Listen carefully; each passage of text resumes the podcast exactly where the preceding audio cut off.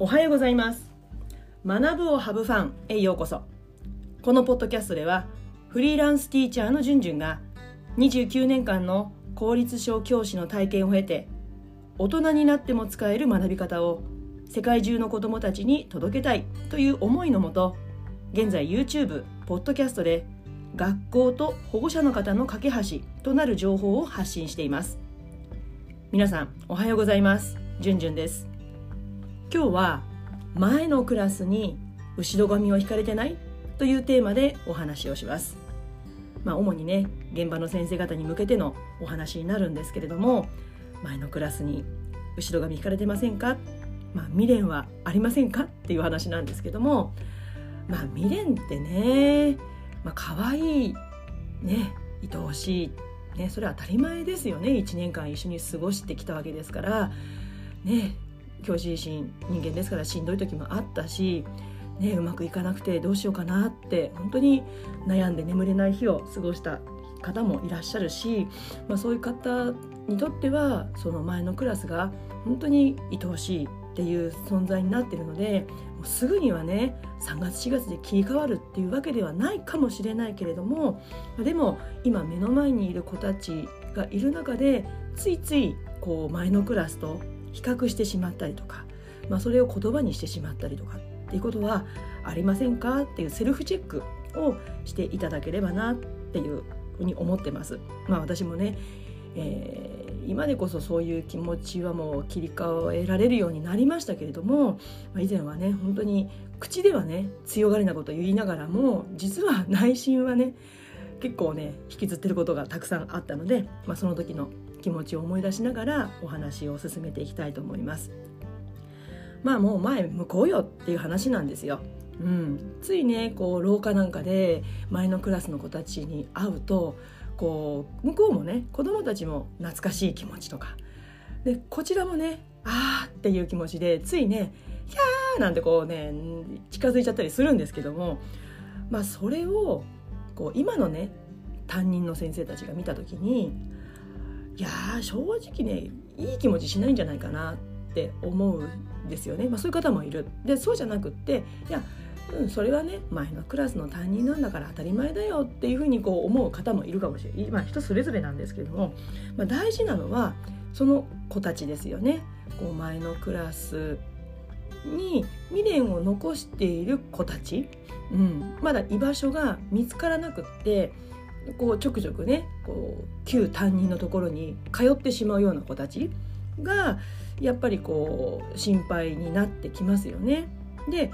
でさらに自分自身も前のクラスの方がもっと動けたのにとか今の新しいクラスはなんてこういうふうに思ってたりするとやっぱりそこでいい関係が築けなくなっちゃうんじゃないかなって思うんですね。だから大事なのは教師自身はやっぱり目の前の子たちにそれは失礼ですよね。うん、だからそこは切り替えなきゃいけない。で方やこうその子どもたちですよねなかなかこう今のクラスに居場所がこうないお友達子どもたちですねはにとってはやっぱり今のクラスで居場所を作ることが最優先なのでこう、ね、その子たちが休み時間ごとに自分のクラスの方に来て、ね、内心あ嬉しいなって気持ちもねあるかもしれないけれども、うん、やっぱりそこはその子の居場所を作るためにもどんな方法を取ったらいいのかなってやっぱ考えなきゃいけないと思うんですね。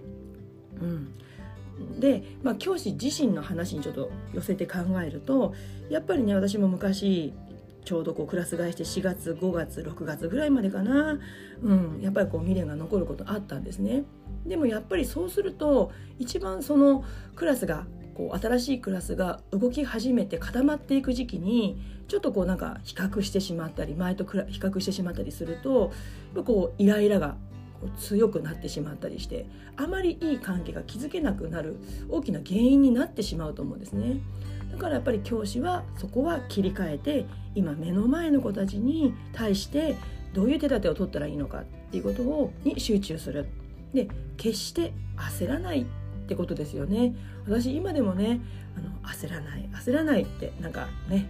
一休さんみ一休み一休みじゃないけどそんな言葉を自分自身に投げかけています。毎日毎日焦らない焦らない。ね。それはそうですよ。前のクラスは1年かけてそれを気づいてきたんだから前のクラスだってね、振り返ってみれば4月5月6月ぐらいにはうまくいかないこといっぱいあったんですよ。うん。ね、だからそれはねいい思い出で忘れてるだけだから、ね、必ずそれは毎年繰り返されることなので決して焦らない、ね、その子たちにはそのペースがあるってことを言い聞かせなきゃいけないな。でもう一方のね子供たちですよね。今のクラスに居場所がなかなか見つけられなくって旧担任のところにこう休み時間ごとに足しげく通ってくる子たちをどうするか、ね。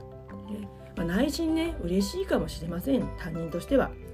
元担任としては嬉しいかもしれない。でも今のクラスの居場所を作ってあげることが大事なのでやっぱりそういう時には、ね、その子の、ね、A ちゃんの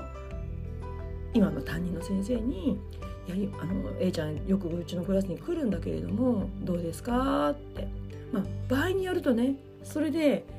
今の担任がえっていうふうにねこう思ったりする人もいるかもしれないけれどもまあそれはね、うん、課題の分離ですね。あのその人の課題だからそこはもうとにかく子供に集中して今のクラスで居場所を作るためにその担任に、まあ、気が付いてないわけじゃないかもしれないけれどもどうしましょうか？いやあのもう来たらもう行きなって声かけた方がいいですか？とかうんまあ、それともなかなかこう時間がかかるんだったらこう、ね、あの今のクラス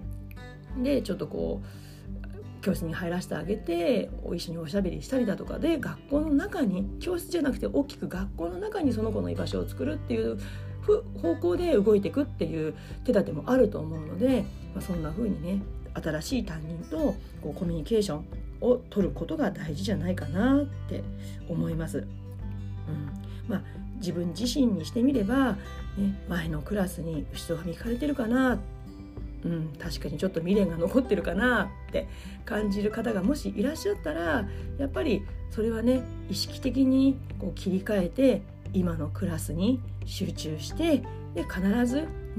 もう自分自身教師自身に目を向けていけば一年一年成長していくわけですから去年よりも今年はっていう気持ちで前向きな気持ちで新しい子どもたちに向き合っていければなって思います。私自身も同じです、えー、今日は前のクラスに後ろ髪を引かれてないというテーマでお話をしました、えー、この音声コンテンツはポッドキャスト学ぶをハブファン YouTube チャンネルじゅんじゅんブログで配信しています、えー、チャンネル登録よろしくお願いします。ぜひねあの登録していただいて通勤途中や家事の合間などにもうねながら聞きで聞いていただけると嬉しいです。もしねあのこの音声を聞いていただいて何かこう感想や質問などがありましたら、えー、ぜひ、えー教えてください、えー、YouTube で聞いてくださっている方は、えー、YouTube のコメント欄に書き込んでください、えー、Spotify などの、えー、ポッドキャストのアプリで聞いてくださっている方は、えー、プロフィール自己紹介の欄に、えー、インスタグラムとそして Twitter の URL が貼ってありますので、えー、お手数ですがあのそちらから、えー、私の方をフォローしていただいてで DM を送っていただけると助かります、まあ、もう少しねこうストレートにのダイレクトに、えーコメントが送れるようなシステムを今考えて動き始めていますので、えー、ちょっとお待ちください、えー、それでは次回のポッドキャストまで Let's have fun! Bye!